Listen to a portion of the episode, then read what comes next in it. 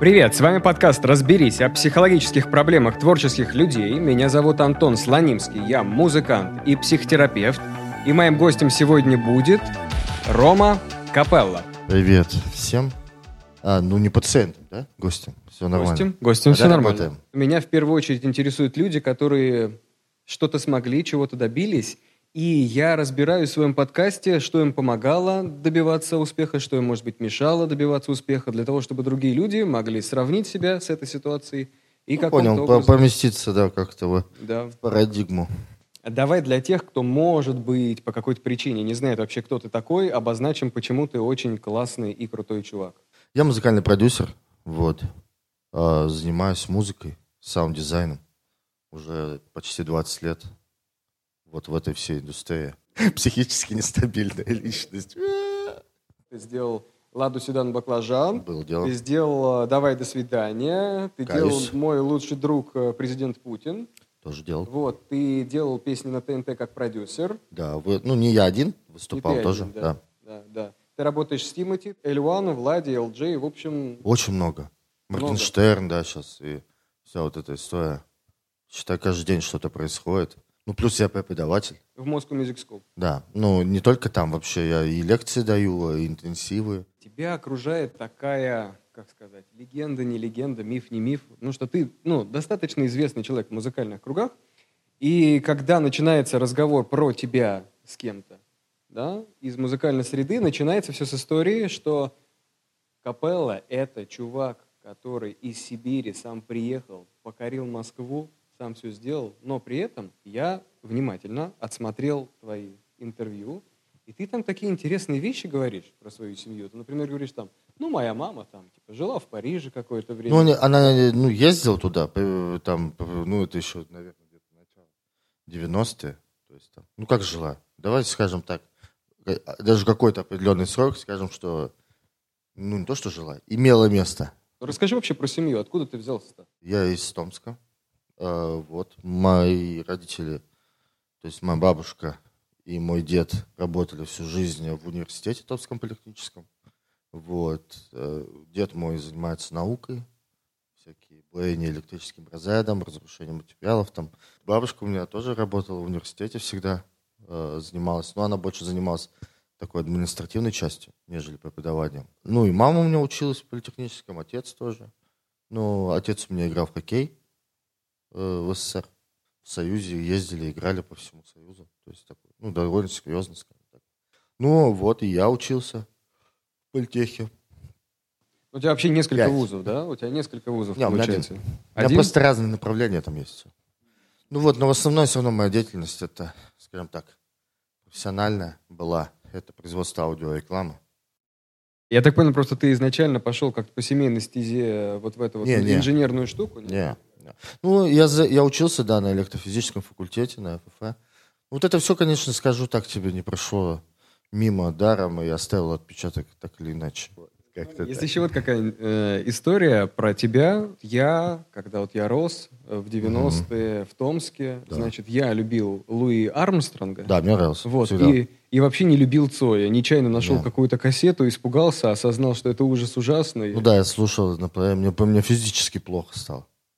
Ну вот, прямо я говорю, в детстве это какая-то травма моя. А, Да, но меня эта история заинтересовала вот в, чем.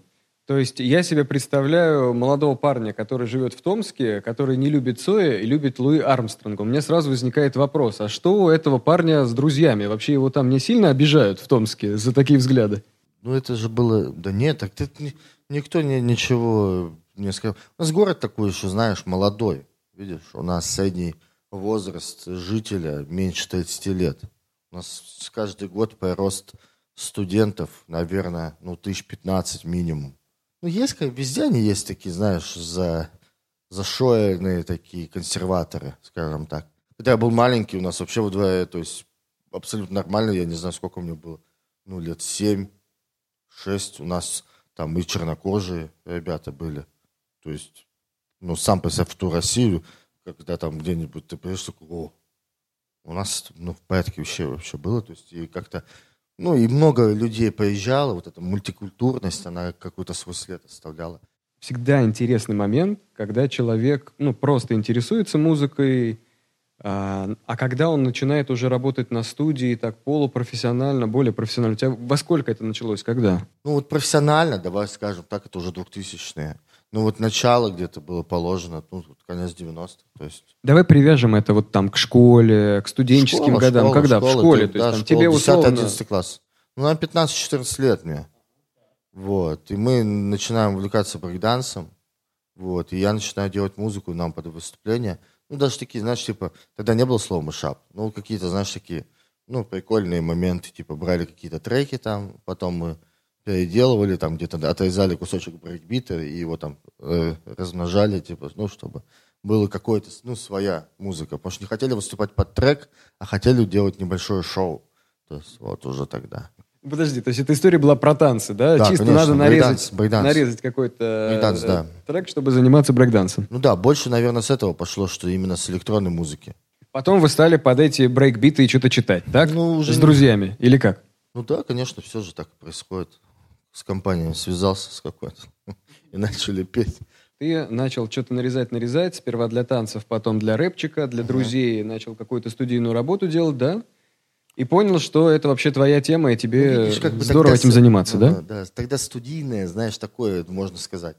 Студия, дома, да, студии дома как-то. Тогда, да, они, они только начинали, можно сказать, из вот этим увлечениями танцами. Э, Мы переросли в пение ртом, речитативов. Была у, меня, у нас группа, называлась «План Би». До этого это была группа «Деклассированный элемент», называлась, тоже такое название. Под стать 2000 года. Вот. Ну, хоть не городская тоска, то спасибо. На том спасибо. Короче, вот. И потом появилась группа «Заполк», «Забытый полк». И, собственно, вот она у нас очень сильно выстрелила по России на тот момент. То есть у нас альбом очень хорошо тогда зашел. Ну-ка расскажи про это. Это Ну, мы интересно. Что об- значит выстрелил? И был фестиваль от Рэп.ру, там что-то как-то, не помню, как назывался, и у нас там альбом чуть ли не на третьем месте был, на первом месте центр. Проводились батлы. Батлы и битмейкеров, вот. И я вместе с моим другом Биллом из Томска, вот, там прикольная история, что мы начали, когда этот батл начался, мы на первом батле, блин, если в финале с тобой окажемся, не будем биться, вместе совместно трека сделаем. Ну и в финале мы с ним вдвоем оказываемся. Скажу так. И делаем с ним совместный трек. Вот. э, И выпускаем его. И там вот на батле участвовали тоже пацаны. Ну, тогда еще я не был в Diamond Style. Вот. И, ну, то есть мы после батла уже как-то сдружились, сконнектились, и пошло-поехало. Посещение нашего сайта перебивало даже какой-нибудь самый крупный новостной ресурс в России на тот момент. То есть у нас было очень-очень высокий показатель. А как думаешь, кстати, почему вот так вот команда ребят из Томска стала Мы, мы не из круче Томска, всех? мы из разных. Ну, из городов. разных. Да, и Ну, вот Курган, так вот, да? Томск, Москва. Был стиль свой, вот, скажу так. Скажи, а для тебя вот, у тебя же, получается, параллельно было две истории, да? Вот это вот такая битмейкерская история и история там с выступлениями, с диджеингом. Это вот в тот момент для тебя что было важнее? Всегда производство, всегда продакшн. Ну, всегда описание битов. Для меня это все, ну, это потому что диджейнг или там хип-хоп для меня все равно такой он был, ну, не знаю, второстепенных, что ли, истории, но все равно этому уделялось много времени, и уделяю я, ну, как артист имеешь в виду, да? Уже потом, впоследствии, когда я уже рэп перестал петь, будем так, такими критериями мыслить, вот, уже ушел более в электронную музыку опять. А, ну, все равно я этому уделяю столько же внимания, сколько и продакшну, ну, я имею в виду на данный момент. Но гастроли для меня это сильно изматывающая ситуация. Вот, поэтому я тоже, я четко знал, что я не сильно хочу этим, ну, ездить куда-то постоянно. То есть нет такого, знаешь, что вот я хочу быть сольным артистом, и я хочу... Ну, всегда есть, всегда есть желание. Э, Ну, всегда есть вот это внутри тебя сидит. А, хочется. Ну, хочется, делаю. Э, Почему нет? Я, мне кто запрещает? Никто. У есть трек «Миллионник» там какой-то, он там на Spotify очень разошел везде. У меня Universal Worldwide выкупили права на него. То есть прям очень много заплатили, очень хорошо. Ну, то есть могут, они могут, умеют. Спасибо. Поддержали. Вот. э, Ну, есть различные тоже. Видишь, я и танцевальную музыку пишу, и такую музыку пишу. У меня нету каких-то точных критериев. А если ты фитуешь с кем-то, то э, какую часть работы на себя берешь? Что ты делаешь? Ты именно бит Иногда делаешь, всю. да? Иногда всю. Иногда я могу сказать, вот, о, у тебя прикольная идея в треке. Или там даже, может быть, сэмпл, блин, кусочек какой-то он сделал. Я могу взять и на фоне этого сделать весь трек, и, ну, но будет все равно это как полноценная, э, полноценный фит. Значит, у тебя страх самолетов есть, так? А, у меня Расскажи про это. компульсивное расстройство. Тебе поставили его? Да. По- по-настоящему? Да. Ты лечишься? Да, да, да. У меня, у меня панические атаки с детства были.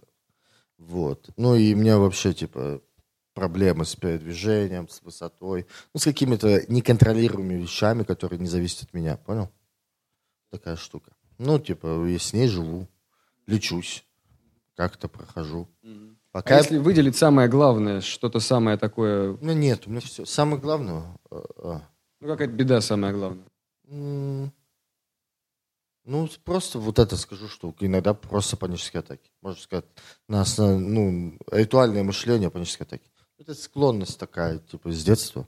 Панические атаки – это паническое расстройство, это как бы Тоже. Я просто тревожное там. Не, не один диагноз. Вот, а ОКР – это, значит, навязчивости, навязчивые ну, мысли, ну, навязчивые действия. Так, скажем так, то есть, ну, да, ну, ты как профессионал, видимо, тоже знаешь. Ну да, есть навязчивость, да, диагноз на самом деле не важен, да, потому что диагноз, он все равно тебя немножко как бы отделяет от остальных людей. То есть вот есть люди просто, да, типа, а есть люди ну, с диагнозом. Нет, ты же просто спросил, я тебя просто назвал. Ну, да, да, да, да, да, да.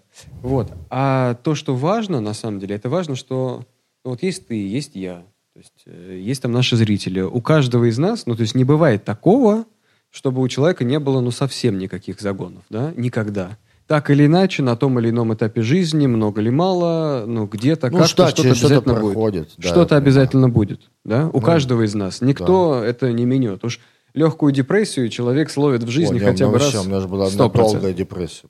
То человеку, которому в какой-то момент ставят диагноз, он ничем не отличается от любого другого человека. Это я прекрасно знаю. Да. Ну, то есть ты можешь не объяснять это, можно ну, это там для зрителей и так далее, да. да?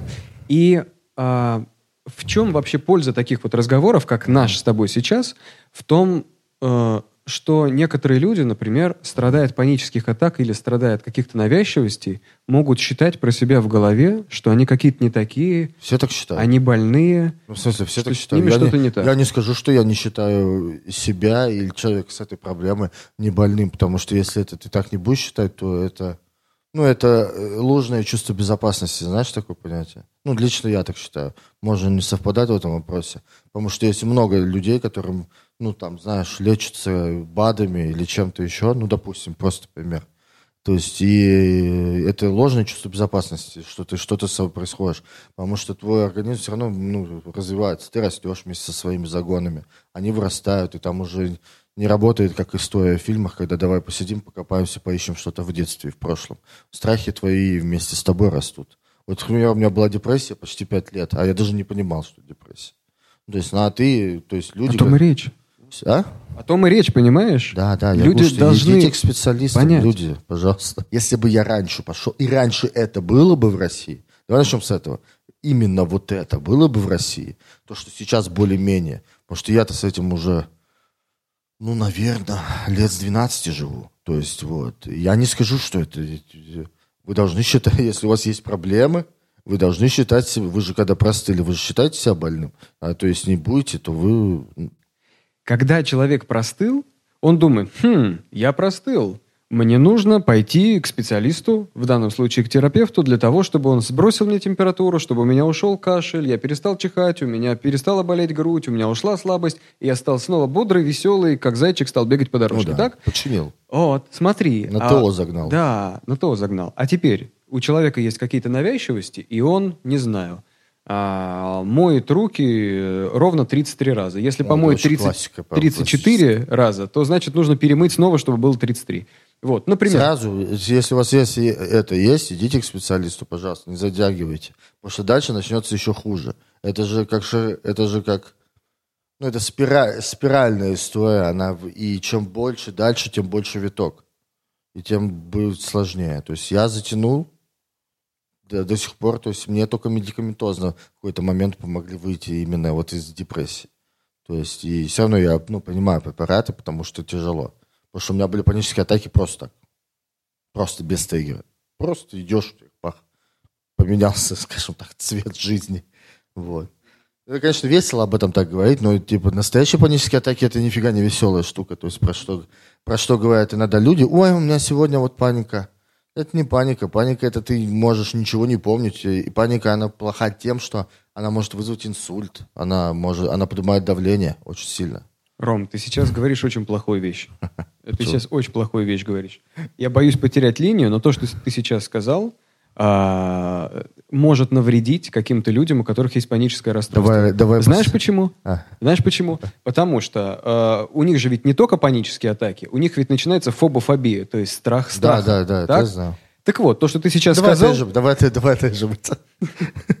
Давай, я за других людей тоже буду переживать иначе. Я с твоей позицией согласен в плане того, что если есть проблема, нужно идти. Но ты, мне кажется, упускаешь один существенный Давай. нюанс. Да? И если человек как бы не просто считает себя больным в смысле простуды, а считает, что с ним что-то не так, что он какой-то, ну, Нет, это, ну это понимаю. понимаешь, да? Да. То он но это- боится идти к специалисту. Это разные вещи, это пунктики. Ну, Пунктики, да. Это мы, мы говорим как бы э, э, о, о словах, можно сказать, однокоренных, да, но по сути это разные слова, как баран и баранки. Ну, я просто говорю, что, то есть, я прекрасно понимаю, о чем ты говоришь. Я немного другую мысль транслирую. То есть это тоже, это опасно, ну, то, что ты говоришь. Потому что это тебя заставит загоны. Но так или иначе, я не знаю ни одного человека с психологической какой-то, каким-то расстройством, который не проходил эту стадию, про которую ты говоришь. То есть у тебя всегда будет, особенно эта стадия на- начинается тогда, когда уже бы надо сходить к специалисту, но ты пытаешься оттянуть это максимально далеко. А вот нет ничего более постоянного, чем что-то временное. Поэтому это может затянуться, ну, я говорю, у меня затянулась из-за этой депрессии на, ну, почти 5-4 года, короче. А это не такое, что ты, типа, чувствуешь себя плохо. Это просто ты чувствуешь себя никак. Вот. Состояние никак. Когда нету эмоций, нет ничего, ты просто такой машина. Вот. Ну, Ты готов про депрессию рассказать так конкретно? Когда началась? Что случилось? Как ты это Ничего, чувствовал? никто не знает. Она же, ну, типа, может начаться ни с чего. Может, да, да. Просто, ну, ну, когда ты- это с тобой было? Когда это произошло? Ну, это где-то, наверное, на десятый год. Вот. Ну, много, вс- ну, типа, вот какой-то...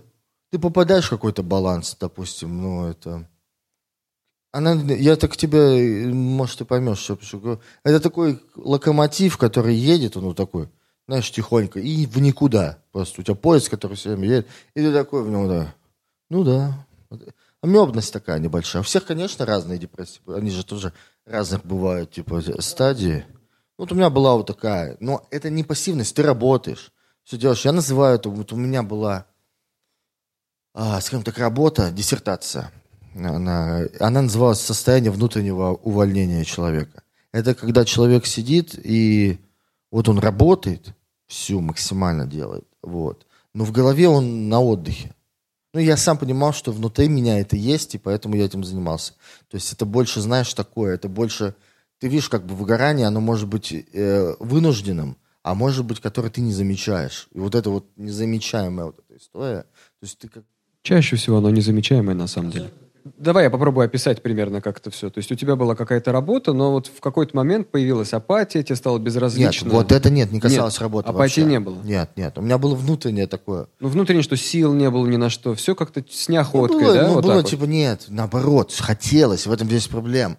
Э, История касалась того, что типа я не мог, ну вот сейчас скажешь, э, если там не знаю окно закрыть, какое какое э, время года, зима, лето, осень. Вот у меня все, у всех же меняется вот это, знаешь, мировоззрение, мироощущение. Там весной ты такой, ну у тебя гормоны херачат там по-разному. То есть, ну вот это именно на химическом уровне. Вот у меня вообще это отсутствовало. Я вообще не понимал, какой день недели, какая, ну, типа, все для меня казалось одним днем большим. Вот такая она у меня была. Ну, радость ушла, да, из мира, да? То есть радость, то есть ничего как-то притупленное стало, да? Да, Такая ну, типа, да, недушевная. можно сказать, да, ну, типа, типа, знаешь, когда тебе расскажут шутку, ты такой, хи. Ну да, то есть не от души, не по-настоящему, да? Может, по-настоящему, но ты такой, хи. М. Слушай, а с паническими атаками какая история? То есть на максимуме, на пике у тебя их сколько было там? В неделю, в день? Сколько могла долгой быть. Долго могла быть. Это как? Десять. 10 Ладно. что? Десять минут. Были жесткие. Были жесткие, но... Сколько раз в день? Мне просто интересно по тяжести это Она бывала... было? Не, она могла быть у меня один, но отход от нее... был-. Нет, вообще мог не проходить. Ты все время в тревоге.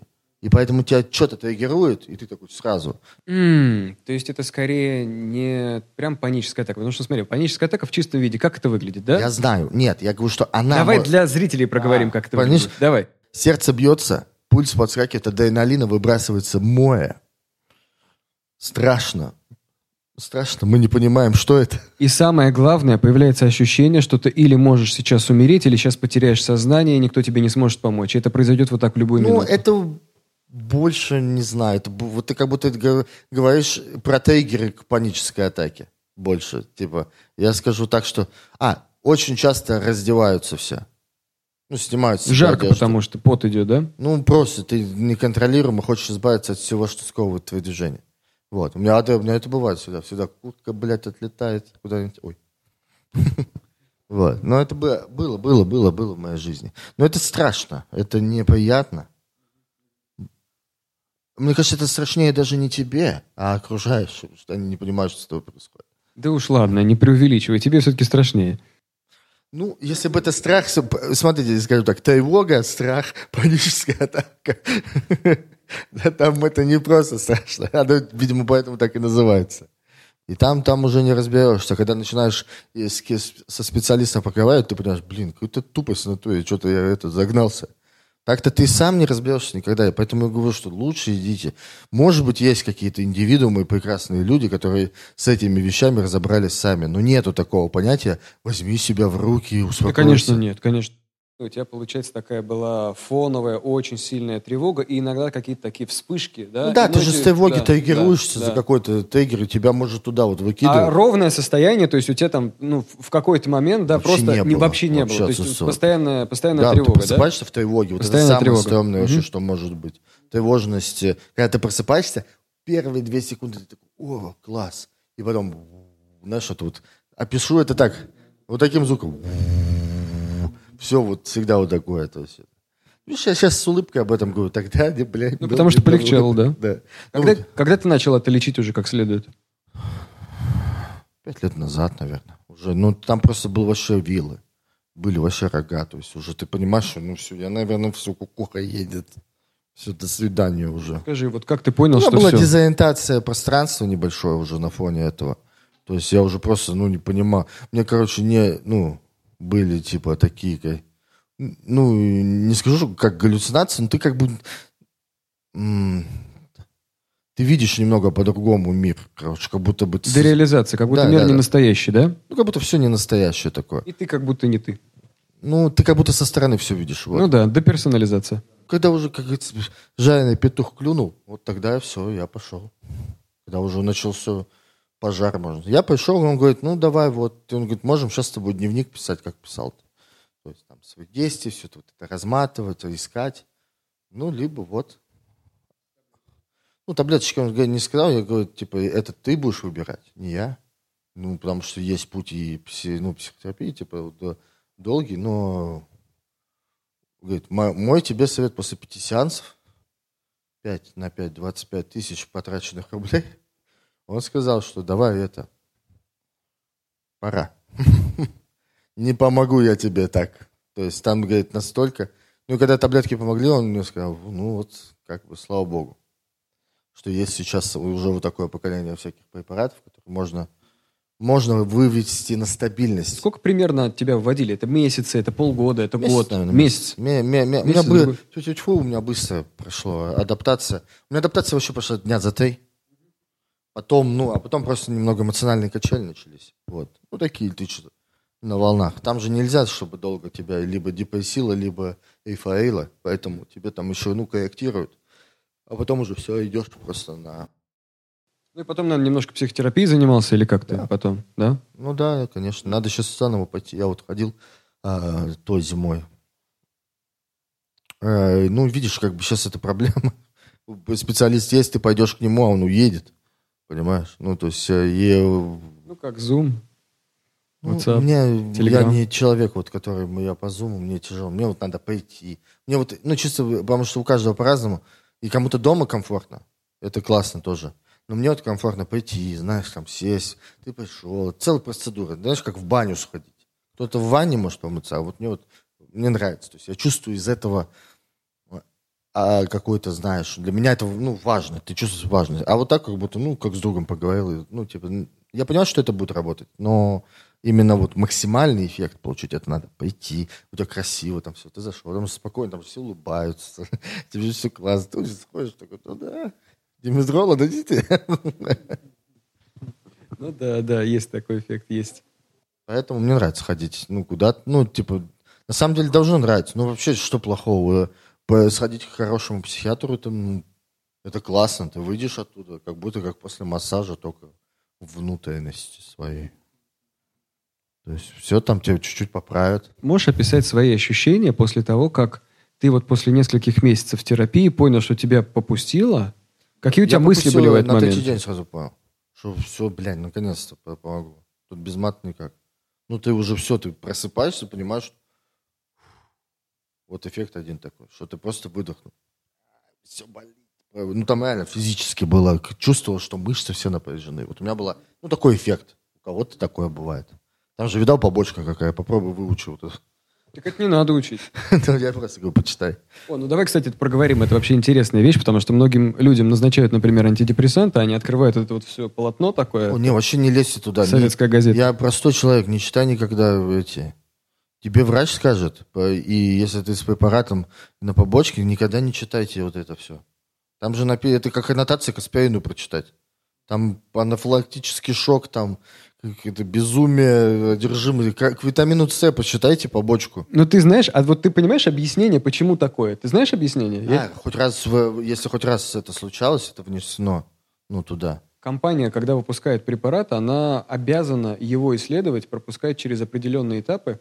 И там есть определенный протокол, там сделают так называемые двойные слепые плацебо-контролируемые исследования Да. да, для того, чтобы выяснять, какие есть побочные эффекты. И они действительно, например, там запускают центр, должны там пропустить 300 тысяч человек через вот этот препарат, и они записывают вообще все побочки, которые возникли, включая беременность и самоубийство. Значит, все побочки, какие Да, я знаю, хоть что случилось. да. Там иногда, кстати, может даже не совпадать с правдой, но если на этом препарате это было, то это даже если это возможно, то это включит. Ну, Да, есть- так и есть.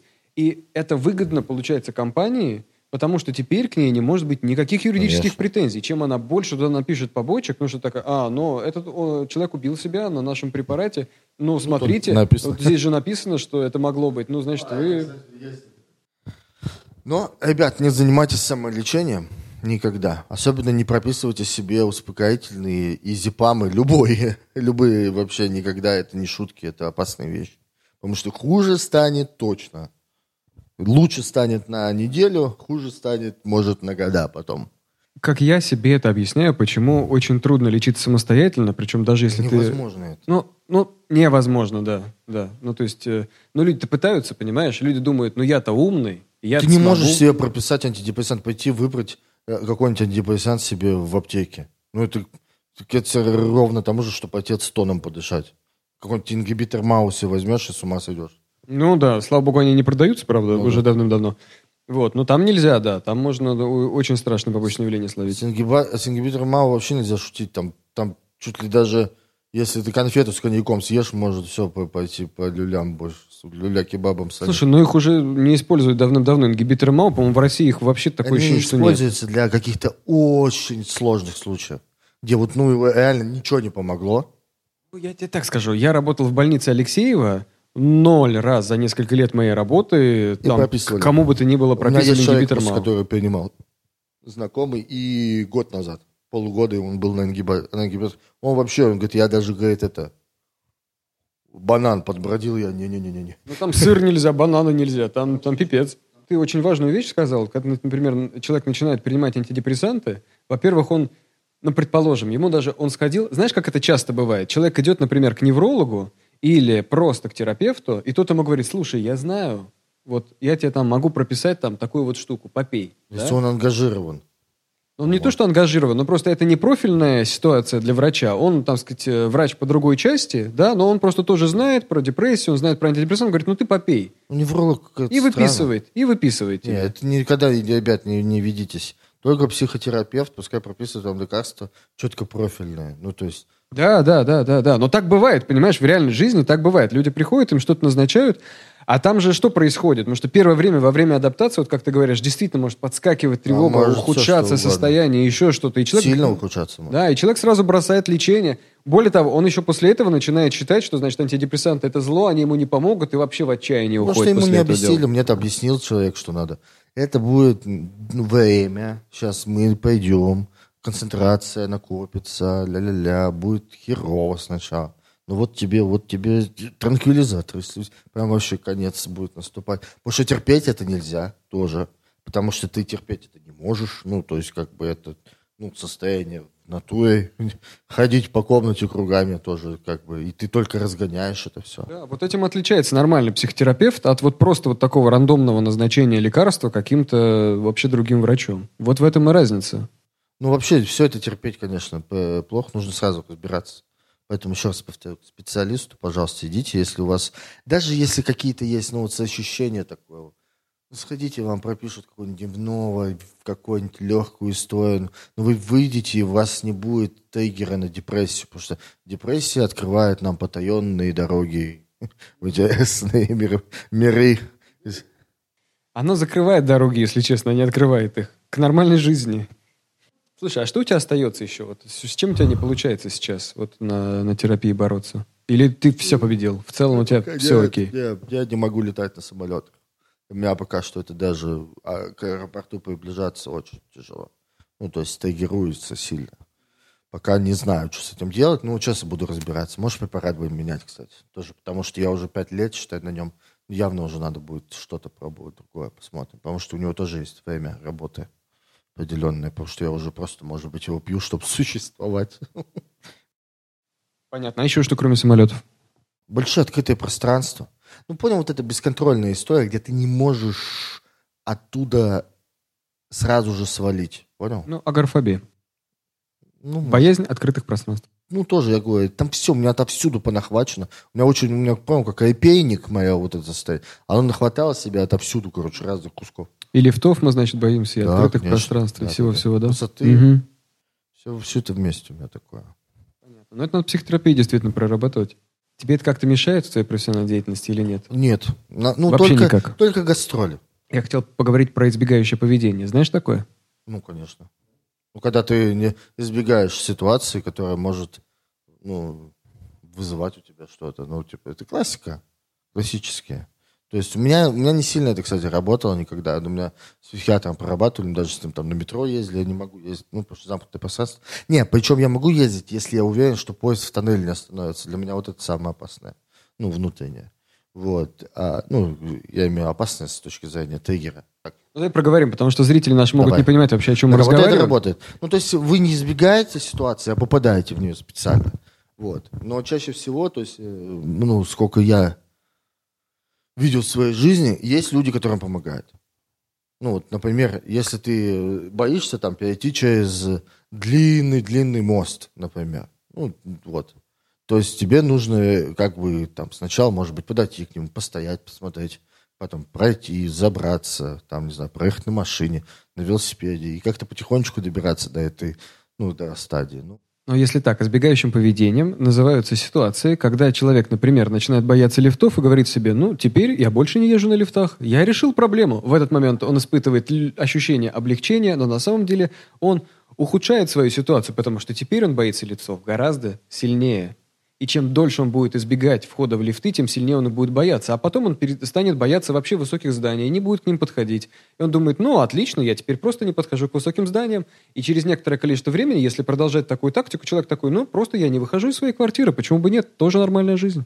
У меня было, что я бы не мог выходить из квартиры. Но это вот как раз конец моей вот этой депрессии. Был такой красивый и очень классный, что все там... Ну, это, конечно, не затягивайте.